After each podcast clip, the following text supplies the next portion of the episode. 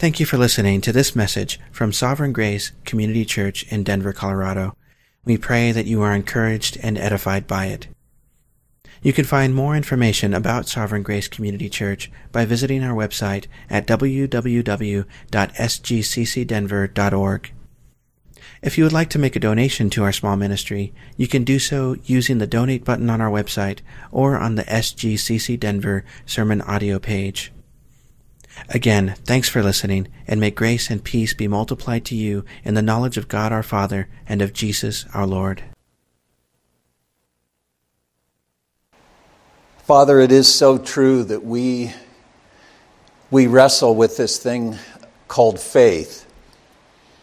As Tim said, there's probably no more common word in the Christian vocabulary, and yet very often there's very little definition, and too often our definition is that of the natural man, the natural mind. It is wishful thinking, it is hopefulness concerning a personal agenda, personal desires, hopes, and dreams. And Father, I pray that even in our consideration this morning that you would help us to sharpen that understanding. That you would inform and you would nourish and transform our minds. That we would grow in what it really is to be a faithful people. A people whose faith is directed towards the faithfulness of our God. A people who live steadfast lives. And so lift our eyes to you, Father. Give us eyes to see and ears to hear. Let us do as the writer of Hebrews said concerning faith. Let us be able by your Spirit to bring into the present that which does not presently exist and to perceive and to own that which does not meet our sight. Help us, minister to us. We ask in Jesus' name. Amen. Some of you that are as old as I am, or maybe a little bit younger, can remember a tennis player named Andre Agassi uh, probably back in the 80s, I would imagine. I don't know for sure, but um, among his other endorsements, I think he was a Canon endorser, and he, he did a commercial that the, the slogan was uh, Image is Everything. And I thought about that even not only in my study this week, but even in the service this morning in terms of a little shift on that, which is that perspective is everything. And it's not enough to simply use words or terms. It's not enough to even be people that read the Bible or do whatever, live this thing called the Christian life. Perspective is everything. And this is why the work of the Spirit is not reforming our religion, not reforming our behavior, uh, not even teaching us more information, but renewing our minds. We're transformed by the renewing of our minds. And this is the work of the Spirit, but it means that we have to bring a proper perspective, a proper set of lenses to bear as we interact with the Scripture. And, you know, one of the, the strings on my banjo forever has been this need to read the Scriptures in the light of their own telling of their story.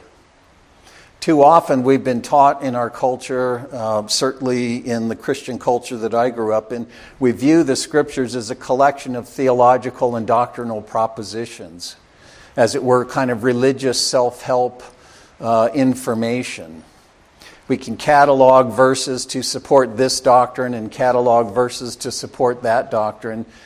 And we don't really interact with the scriptures as they really are God's revealing of Himself to the world through this instrumentality that is Israel. The calling of Israel, his revealing of himself, his purposes, even giving us the language of theology, the language of worship, the language of relationship through his interactions with Israel, which were very difficult relationships. I didn't know that Tim was going to read Deuteronomy 32, but very apt to what we're going to consider today. It was a song that Moses was told to compose and teach the sons of Israel that they would be ever mindful of two things their own unfaithfulness and God's faithfulness towards them. And so the song rehearses Israel's history with God, his goodness, his provision, his never ending faithfulness, and in the context of all of that, their never ending unfaithfulness. As God put it through his prophet Jeremiah, this work that I will do when I renew the covenant will not be like the former covenant relationship. I was a husband to them, but they were unfaithful to me. And so the Song of Moses, it, it, shows God's faithfulness, Israel's unfaithfulness, and yet it ends on that high point of God's reminder that this won't be the last word. Your unfaithfulness, your rebellion, that will even bring about my hand of chastening, in exile, in desolation. That won't be the last word. I will arise. I will restore. I will vindicate my purposes with this covenant people because their good outcome is absolutely fundamental to my purpose, not just for the human world, but for the whole creation. Israel must triumph for the sake of my purposes for the creation that I love and the destiny that I've ordained for it. Israel will become Israel.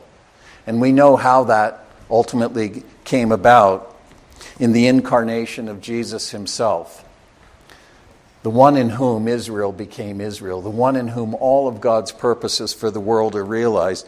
And as we continue with the Psalms this morning, I want us to have that sense again. The Psalms, like so much of the Scripture, uh, it's very easy for us to look at them through the lens of our own time, our own issues, our own need, our own desire and claim the promises of God in some sort of self serving way as we pull up a particular passage or a particular verse for the day, a particular reading as it happens to be.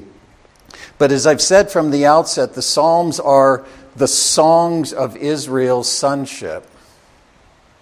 They were at the very heart of Israel's worship. They celebrated, they commemorated, they even agonized over Israel's relationship of sonship with God. And as songs of sonship, they deal with all of the aspects of sonship. We started with this first section of Psalms that we looked at that, that lay out a celebration of sonship. What really is Israel's sonship? How it evoked their praise, their thanksgiving their joy, their hope. But there's also another aspect of Israel's sonship that the Psalms very much deal with, which is this matter of challenges in sonship. Israel's sonship had an obligation that it imposed on them, just as it imposed an obligation on God. Israel was to be faithful as son of God, just as God would be faithful as Israel's covenant God and Father. Again, as Jeremiah says, I've been a husband to them, they were unfaithful to me. I have kept covenant, I have been faithful, they have not. And all through that relationship, there were issues that were challenges to Israel's faithfulness, to Israel's sonship, to its sense of its relationship with God. And that becomes the second section then that I want to start to unfold the challenges in Israel's sonship. And I want to begin with this idea or this topic of lament. I think all of us who've been Christians for any length of time understand that there are these psalms of lament. There are certain psalms that we call psalms of lament. And I start with lament or lamentation because, again, it's a fundamental issue that expresses Israel's sonship and particularly the challenges and the struggles that Israel had in fulfilling that responsibility, that calling. It's a predominant theme throughout the Psalter. Dozens of the Psalms have their fundamental theme in this issue of lament or lamentation. And even where that's not the primary emphasis, I would argue that if you read the Psalms carefully, again in their historical Israelite context, you see that lament is thematic in virtually all of the Psalms, at some level, in some degree. It can reflect, and often this is the way we think of it, it can reflect the heartbreak, the pain, the agony of personal failure. Lament can also reflect the grief, the anxiousness, the pain of unjust suffering, injustice.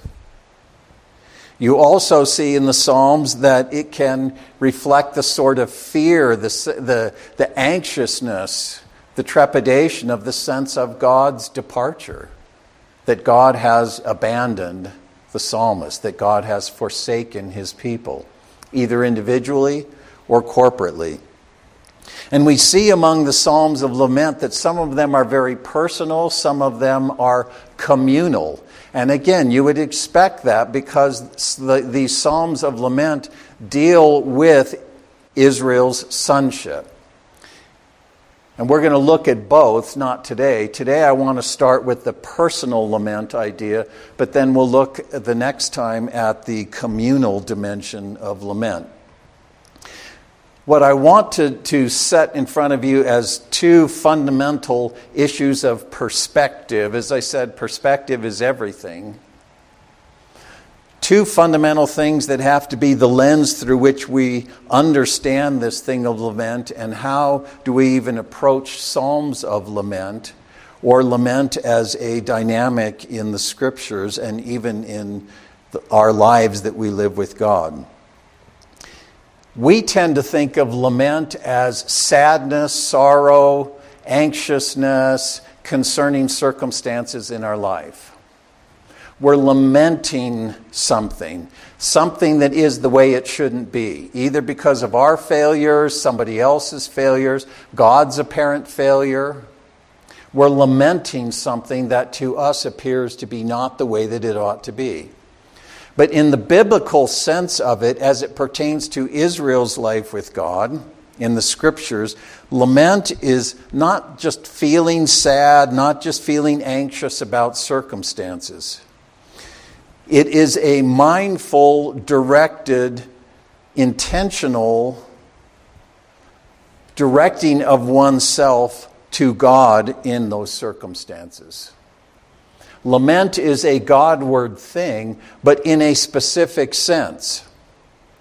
It begins with an honest, a sincere, a humble acknowledgement of our plight and our helplessness.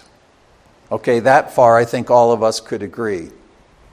It begins with a very honest, very sincere, and open and transparent, humble acknowledgement of our helplessness and our desperate need of God's intervention. It's a crying out to God.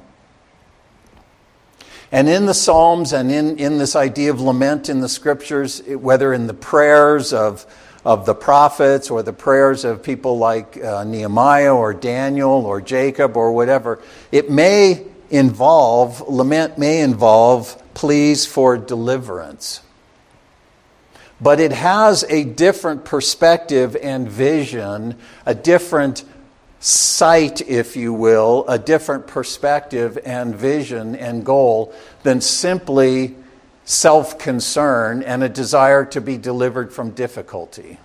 In other words, it may cry out to God for deliverance, but not simply, God, this hurts, make it not hurt. God, this isn't good, take it away. God, I don't like this, deal with this. It has a certain perspective in crying out to God and even in seeking this idea of deliverance.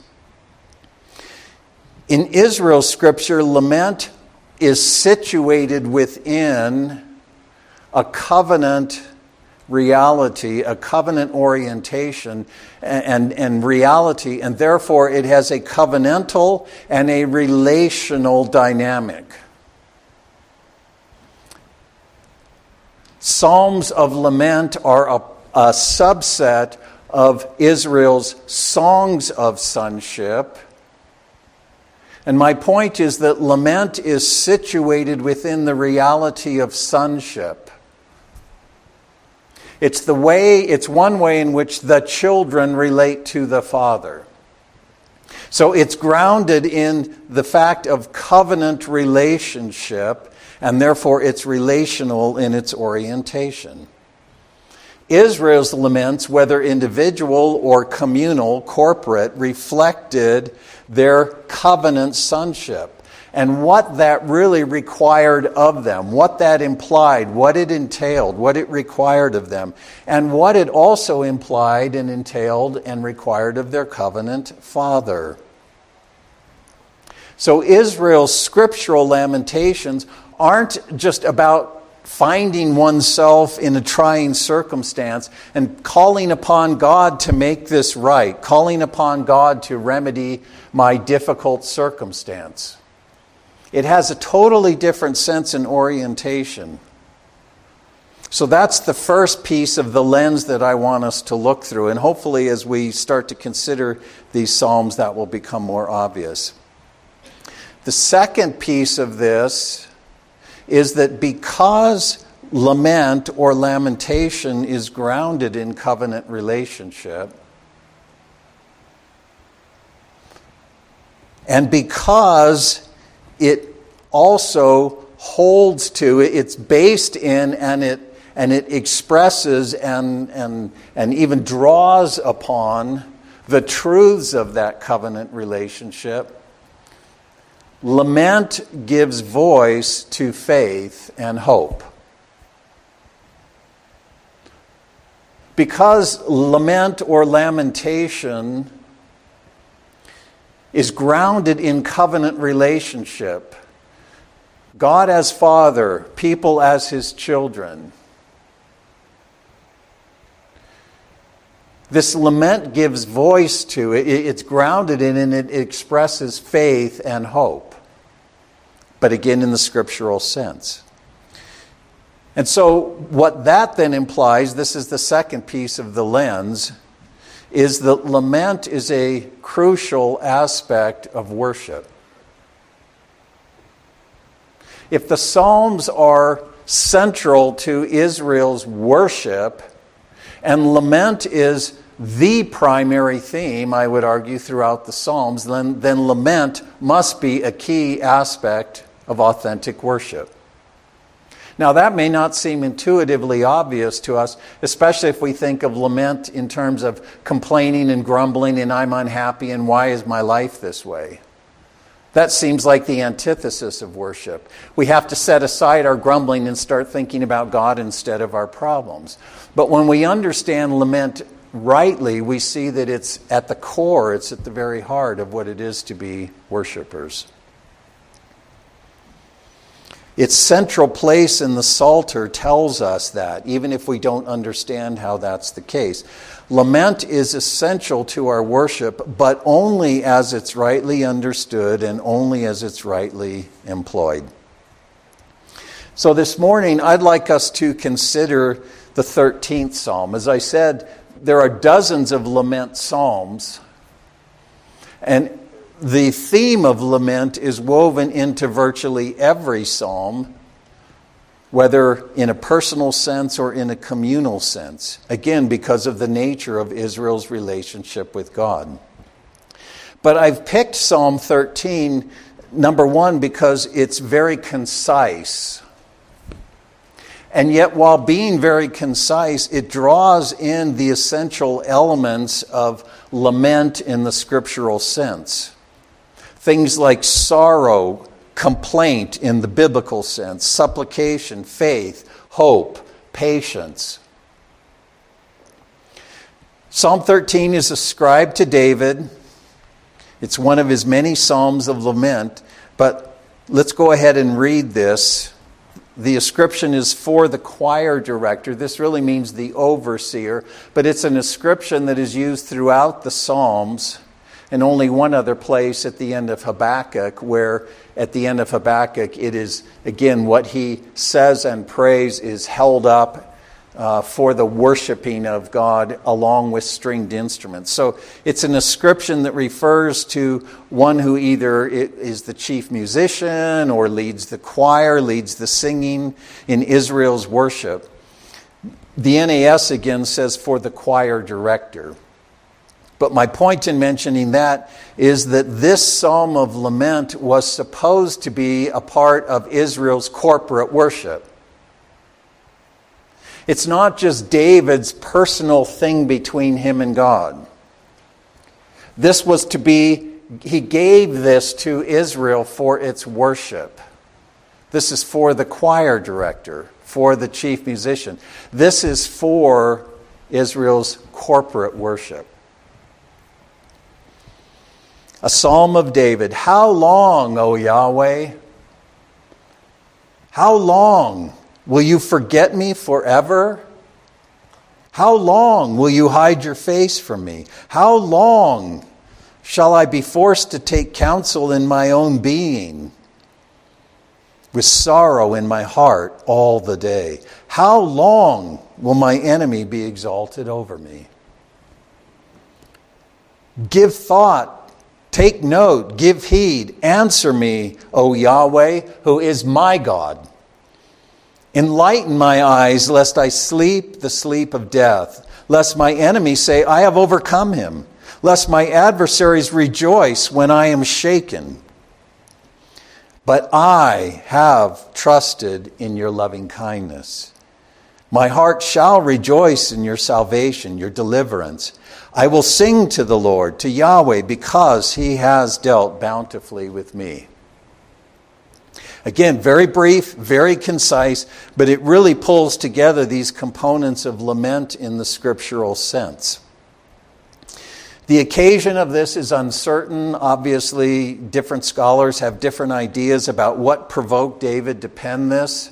But the fact that he he, he writes this and gives this to the choir director or the leader of worship in Israel would suggest that he penned it while he was king, because it, remember, it was after David became king that he appointed the singers and the musicians who would lead God's worship, after he established Yahweh's presence in Jerusalem in particular. So we don't know exactly what's being gotten at, but this would be in the context of David's kingship. David, as God's chosen man, the man after God's own heart, anointed, chosen, given the throne of Israel to administer God's reign over his covenant people. This is not one of the songs of ascent, as we considered the last time, that, that group of psalms, the 15 psalms that are the psalms of ascent, but it does have an ascending quality to the flow of the psalm itself. It starts at a low point and it ends on a climactic high point. And this is very much characteristic of the Psalms of Lament. Why? Because the Psalms of Lament are Israelite Psalms that are grounded in the fact that the, the lamenter, whether the nation or an individual, that person or the people of Israel are the covenant people of the God who is faithful. So, in their struggle, in their agony, in their suffering, which they are holding up to God, it always takes them back to the fact that this is our God who is faithful. And so lament has a rising quality to it. And you see that here very much. There's three main sections to this psalm, just coincidentally broken down into two verses, two verses, two verses. Now, the verses are not original to the song, right? But nonetheless, in our Bibles, it's broken down as verses 1 and 2, 3 and 4, and then 5 and 6. The first is David's complaint, his putting of his burden before the Lord. The second section then is his plea to the Lord in view of his burden, in view of his suffering, in view of that which he is struggling with. He offers it up and then gives his plea to the Lord. And then, thirdly, his expression of faith concerning God's faithfulness to meet him in his need. And once again, David's personal lament here, we don't know what it is. And God wasn't pleased to let us know what exactly David was dealing with. Who is this enemy? What is this that's going on? Because it doesn't matter. What matters is that David, as representative of the people, if Israel was son of God, David was preeminently son of God. The regal son who ruled over God's kingdom in his name and power. And David's personal lament, David's personal uh, uh, struggle and, and holding this up to God was to, in a sense, be given over to Israel as their hope, as their struggle, as their own worship. For the choir director, for the sons of Israel, his lament was for Israel's worship and joy. Well, again, as I said, it opens with David's complaint, which takes the form of a fourfold question. Now, complaint, it, I don't mean in the way that we use it grumbling and complaining and murmuring. You know, we, we give our, we chide and discipline our kids for complaining. This isn't complaint in that sense. It's complaint in the sense of raising something of concern, putting, bringing a concern to God. And it takes a fourfold form of this idea of how long. In Hebrew, it would be until when? Until what point? Until what point? How long? Four times. How long? How long? How long? And even broken into at the very outset, but overshadowing all of that is the question forever? How long? Forever? How long will you forget me? Forever? How long will you hide your face from me? How long shall I take counsel within myself?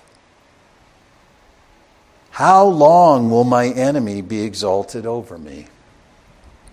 Whatever it was that David was facing, it had a length, it had a duration, and it had an intensity that made him ask these questions. This wasn't a momentary thing. In the face of what he was, this opposition, this, this thing that was pressing him so hard, David felt that the Lord had actually abandoned him. And again, it takes the context of David was the anointed king. David was the man after God's own heart. God had chosen him, God had put him on the throne of Israel. And now he's suffering at the hands of adversity, adversaries of some sort, that made him wonder whether the Lord had abandoned him. Maybe the Lord had changed his intent for him. Maybe the Lord was no longer faithful to his purposes as they pertain to David. And worse than simply feeling like the Lord had walked away, David was tormented by the thought that perhaps Yahweh had willfully turned away from him. It wasn't just like God had lost sight of him, but God had intentionally, willfully hidden his face from him. This isn't just God being distracted with other things and forgetting about David and missing his, his suffering, missing his adversity, but God actually willfully turning away from him. It seemed to him in the moment that God had left him to his enemy's devices and was taking no notice of the way this enemy was exalting himself over him.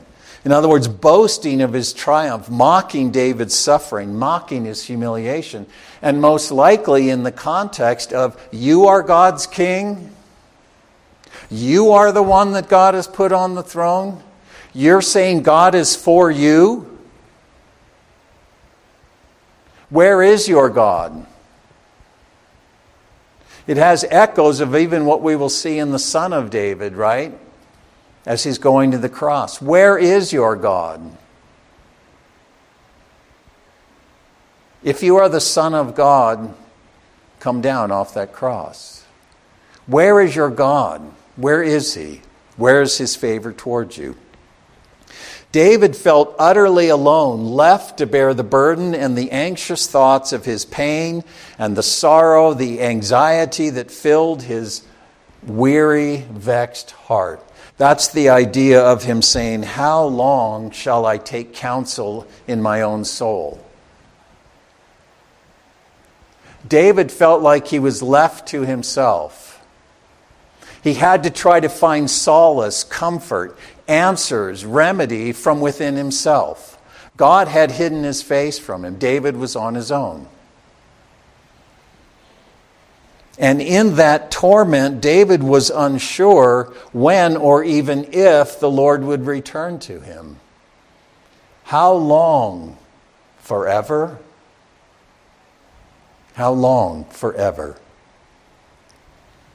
That's David's complaint to God, crying out to him. It seemed to him that the Lord had willfully abandoned him. And yet, and yet, in his heart of hearts, however it seemed, however it felt, however it appeared to him in his agony, in his humiliation, in his heart of hearts, David knew that even if God had turned away from him, that would not be the last word. That would not be the last word. David understood, he knew that he was bound to his God as a son to a father. Yahweh had chosen him. Yahweh had anointed him. Yahweh had put him on the throne. Yahweh had covenanted with him for his house, his throne, and his kingdom. And even though they were going to go away, yet God said, One day I will restore your fallen tabernacle in a son to come from you. My covenant with you will stand, my faithful mercies will stand. In his heart of hearts, David knew. He knew that even if God had turned away from him, it wouldn't be the last word. He felt in his spirit, in his heart, in his emotions that the Lord had abandoned and forgotten him, but he knew in his mind, in his conviction, his God and his relationship with him. And so he remained confident that Yahweh would hear his pleas and come to his aid. His enemies had beaten him down, and they were celebrating their apparent triumph. The triumph was really not in the physical affliction that they had imposed on him, or even the emotional uh, humiliation or whatever. Ultimately, their triumph was their victory over his mind. It wasn't what they were doing to him, it was the way that they were, in a sense, bringing calamity to his faith and, devol- and dissolving his confidence in his God. That was the way in which they were achieving triumph.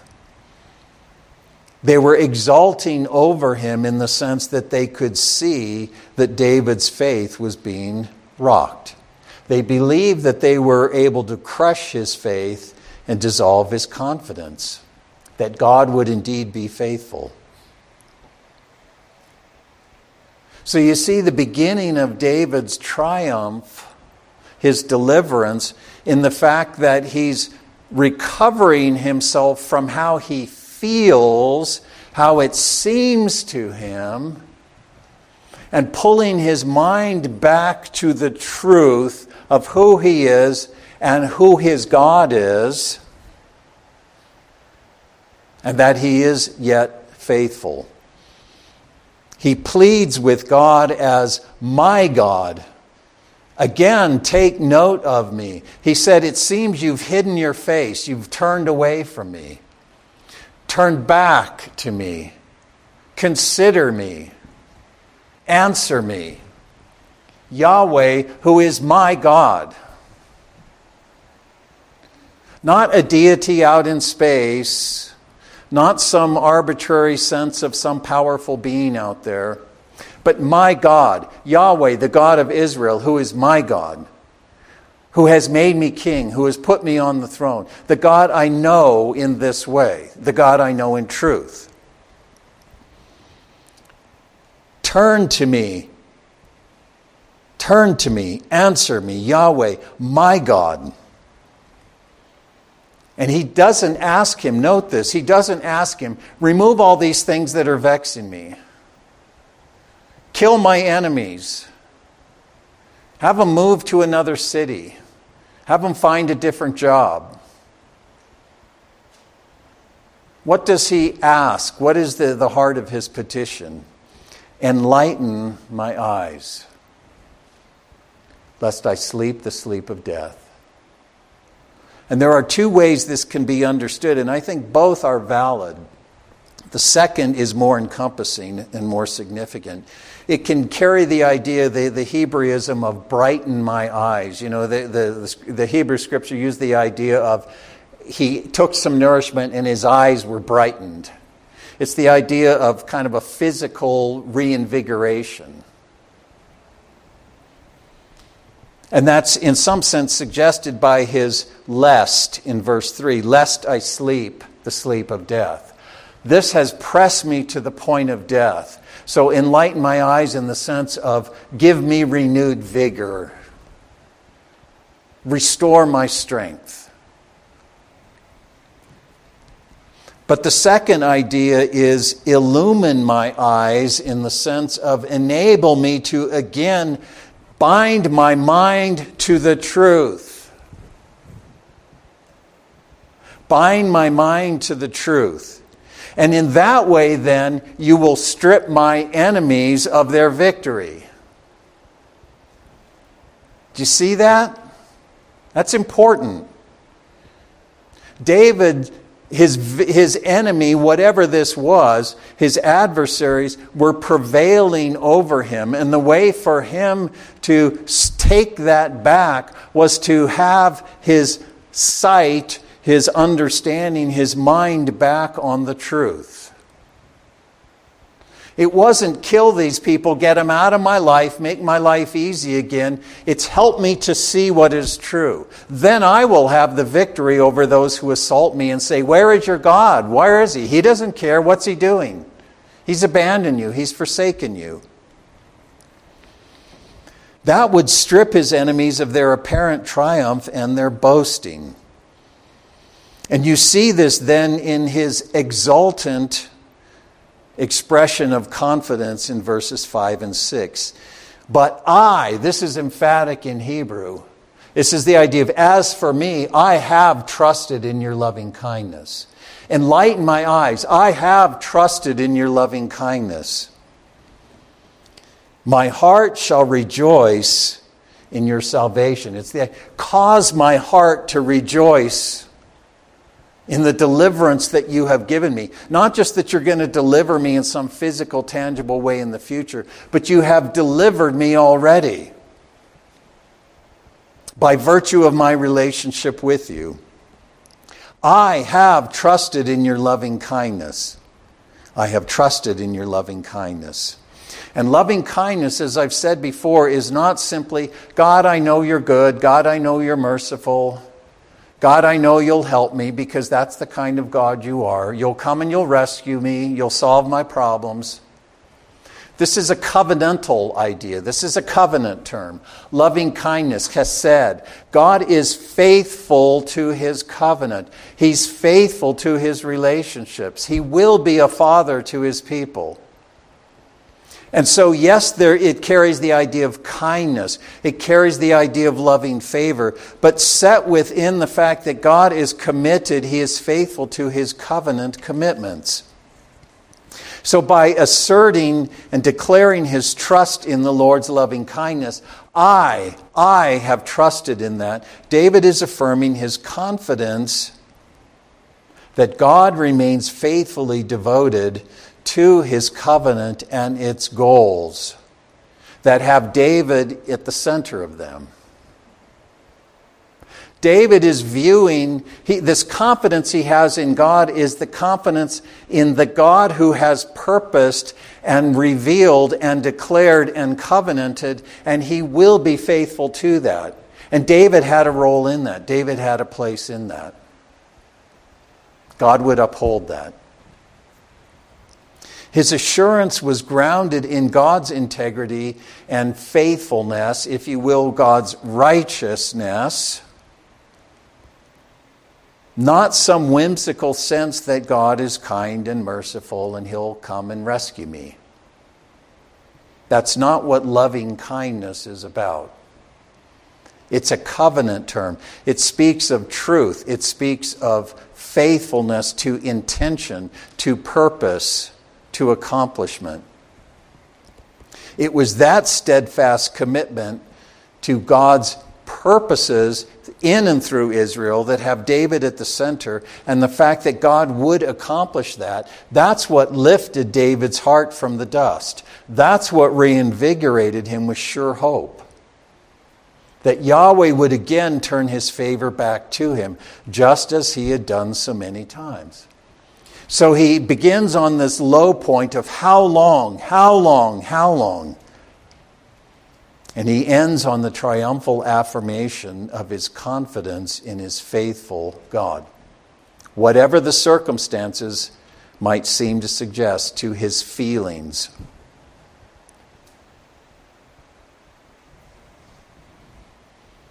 The pressure, the agony of his affliction had made it appear to David in the moment that God had abandoned him. And all he needed to do was to set his mind again on the truth to be delivered from that deception and despair.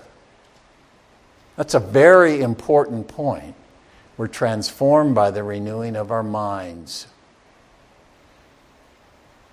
The Psalms of Lament just as the song of Moses by which the sons of Israel were to remember who their God was, what he had covenanted, what he had done. They would remember, and even as they showed themselves unfaithful throughout their generations, they would remember God had said it's going to be this way, but I will remain faithful. I will arise. I will set all things right. I will make you be my people in truth. I will make Israel be Israel. And that song, and I've said it before, we teach little kids to learn things through song. I remember learning the Bible books in a song, you know, when I was a little kid. But whether it's the alphabet or whatever, we put things to song because it makes it more memorable. And God had Israel learn songs that would be things that they needed to remember generation after generation after generation. And that same dynamic of needing to govern their minds and their hearts by the truth of their God who is faithful, not by their circumstances, not by how it feels, not by what's happening in the moment, not by what I want to happen but confidence in the God who will be faithful. And that, as I fit into that, as David fit into those purposes, Yahweh would be true. And wherever this fell in David's life, it wasn't the end of his difficulty, right? When he said, He has dealt bountifully with me, I will sing to the Lord. I will make myself sing praises to God. I will, I will evoke that out of my heart. He has dealt bountifully with me. And David's life from the time of his anointing was not an easy life, it was a very difficult life throughout. And it ended on a very bad note. It began with Saul opposing him unjustly. It, began, it followed through with all the problems of kingship and conquest, even in his own household, with the enmity and the strife and the division amongst his children, and Absalom seeking to take the kingdom from him, and his own unfaithfulness before God and the burden of that. And it ended on the very low note that the kingdom was going to go away, God was going to divide it. But he would prove faithful.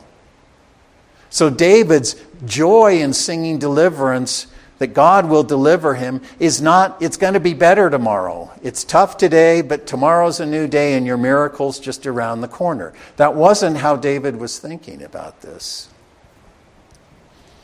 So, in concluding, then, if we're going to deal with this idea of lament, if we're going to own the Psalms properly, if they're going to become songs of our sonship and, and, and instruments of our worship, then we need to understand them rightly. We need to use them and, and relate to them in a right sort of way. And yes, lament can and does arise from personal struggles. And yes, lament can and does seek the Lord's favor in personal struggles. It was that way with David. I wanted to start with a personal lament because this is David's struggle. But he saw it as for the whole nation, too, not just his own difficulties. But again, the focus of scriptural lament is our desire to perceive circumstances the way God does to perceive our circumstances that, uh, that uh, provoke our lament the way God does, and desire to see Him realize his purposes that he has established in his Son. Paul says in Ephesians 1 this God who is sovereign, who works all things after the counsel of his will, what is that? He is working towards, now in administering the fullness of the times, he's working towards summing up everything in the heavens and the earth in the Messiah. We want to see our circumstances the way God sees them. That means a larger vision, a larger perspective. And we need to recognize this God who is working towards the accomplishing in full of his design to renew and sum up everything in his Son. And so we desire then in our circumstances to fulfill our place and our role. And we don't have to know specifically what that is. But all of this, this is what Paul means when he says, all things work together for good to God, to the, uh, to the one who loves God. He's not saying just love God and everything will go the way you want it to be. He's saying, even in the things that are not the way they ought to be, fitted into God's purposes, they will work for good.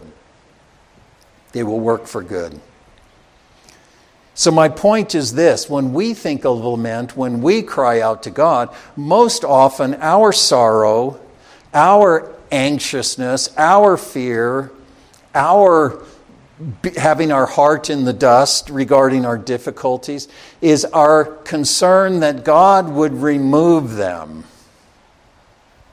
That God will fix the things that we think are not the way they ought to be. And in some instances, they're not the way they ought to be. But we cry out to God to fix the thing that hurts. You know, the guy goes to the doctor and he says, Doc, my arm hurts when I do this. And the doctor says, Well, don't do that, right? But we want, give me a pill, give me this, fix this, fix that. Take away this. This hurts. I don't like this. Take this, fix this.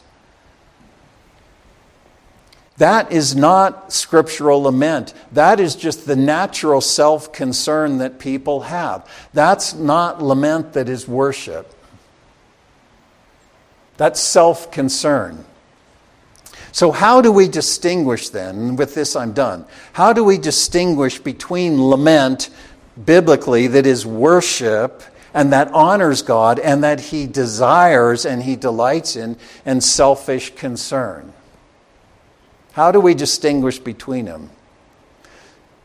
Well, the first thing that we have to do is we have to consciously and constantly purpose ourselves to have our minds set on God's larger purposes, not our circumstances as such.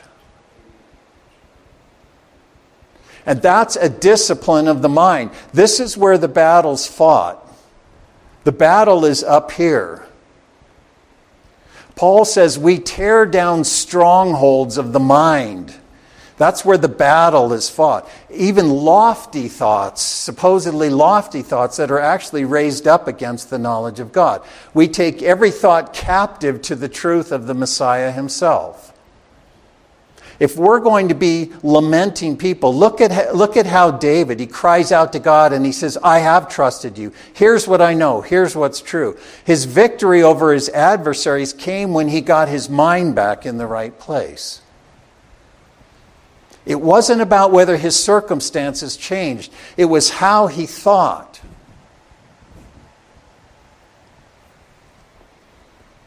We have to consciously, constantly purpose ourselves to have our minds set on God's larger purpose. We have to bind our minds and hearts to the truth that we are scripted into God's story, He's not scripted into ours. We're scripted into His story. Well, that obviously implies that we've got to know what is His story. See, David, he, he again pulled himself back to the fact that he was scripted into God's story. And that was a covenant thing, that was an Israelite thing, that was a kingship thing. We have to know God's story. What is this all about? If we're going to then say, okay, I'm written into that, God isn't written into my story. In other words, we have to guard against this thing of religion. Religion is where people think about and reach out to powers out there who can come to my rescue when I need them if I offer the right sacrifice, if I pray the right prayer, if I do the right thing, if I get my behavior in order, if I throw the virgin in the volcano, if I offer the sacrifice, if I burn my child in the fire, whatever, then the deity will come to my rescue. And my crops will come in, and my, the wombs will be fertile, and will be healthy, and it'll be great. Right? That's what religion has always been about. It's human beings grafting spiritual forces into their agenda. And that's the way we do this thing called Christianity so often. You see it in a million different ways. I don't need to belabor it. We have to discipline ourselves then to regard our lives First, we have to deal with our minds up here and realize again that see and understand God's larger story and that we're written into that. Then we have to regard our lives as serving His purposes in the world, not our personal agendas. Our lives serve God's purposes in the world, not our personal agendas. God, give me the wife that I want. Give me the job that I want. Fix this, fix that, fix the other thing. Let me walk through life on a silk pillow because you love me. Put everything in place, all the little touchstones that I can walk along. We're written into God's story. Our lives serve His purposes in the world. And it's really in that way that our lives take on the significance that He intends. So that we strive to be in God's will, which means that we strive to perceive and utilize the moments and the circumstances of our lives in the cause of God's kingdom and its declaration in word and deed. We are children of the kingdom whose lives, whether we eat or we drink or we cook or we clean the toilet or whatever we do, Paul says, in all things, you are children of the kingdom. Let your lives testify to that. We're wanting God to fix our lives. He's saying all of your life is to be an act of worship in that way. And then, thirdly, we trust God will remain faithful to his purposes and work, which we are written into. We don't often know how, we don't know how this fits into our place, but we're like a piece in the jigsaw puzzle. We are critical to it. We are critical to it. And we have to trust that God remains faithful to all that He has purposed and made yes and amen in Jesus the Messiah. That's the sense in which, like David, we can be confident that God will arise on our behalf and minister to our need. It's not that He's going to come and do what we want Him to do, but He will arise. He will minister to our need because, like that piece in the puzzle, it's crucial to the whole big picture. And God will accomplish the summing up of everything in the heavens and the earth and the Messiah, which, if we are Christians, we play a critical role in. And that should be enough for us. But I hope you can see that this is an issue of the mind. This is what it means to know the scriptures. This is what it means to know how God has revealed himself. And that's why I started as I did by saying this is not a book of theological and doctrinal propositions. It is the story of the God who is and how he has revealed himself through his purposes carried out on the stage of world history, focused on a people, Israel, that ultimately has its focal point in the Messiah himself. If we're going to grow in the scriptures, if we're going to grow in the knowledge of God, that's how we grow. And then we have to discipline our minds to live in that space. It's very easy to not live in that space. God, where are you? Where did you go? Why is it this way? Why is it fix this? Help me, help me, help me, help me. Right? This is an encouraging message, I hope, and it certainly helps us to see how God wants us to put it all out there to Him, but to trust Him. He doesn't say, suck it up and get on with the program. As I said, this starts with honest, transparent, humble, dependent, crying out to God. Get my heart and my mind back where they need to be. Help me. That I would prove faithful, and that in my life of faithfulness I would testify to the God who is faithful, whatever may come.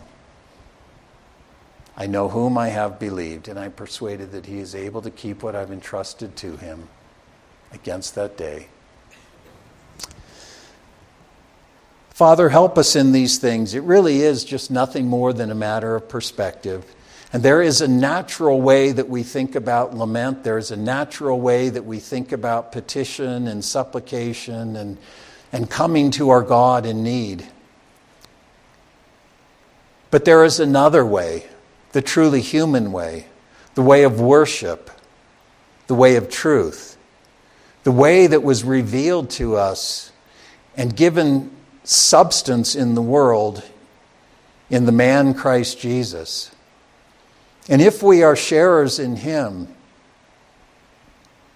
then we need to be worshipers as He was. We need to be people who think and who relate to you and who interact with you and who plead and who complain and who supplicate in the way that the Lord Jesus did. Father, this is the way of freedom. This is the way of liberation. This is what gives us deliverance and triumph over our adversaries, whether they are tangible adversaries outside of us or whether they are the adversaries that work in our minds and our hearts. The victory is in a renewed mind, a disciplined mind. Help us in these things, that we would be a lamenting people in truth, that our lament would be worship, and that you would be pleased and honored, because our lament accords with the truth. We ask these things in the name of the one who is the truth and in whom we become true ones. Amen.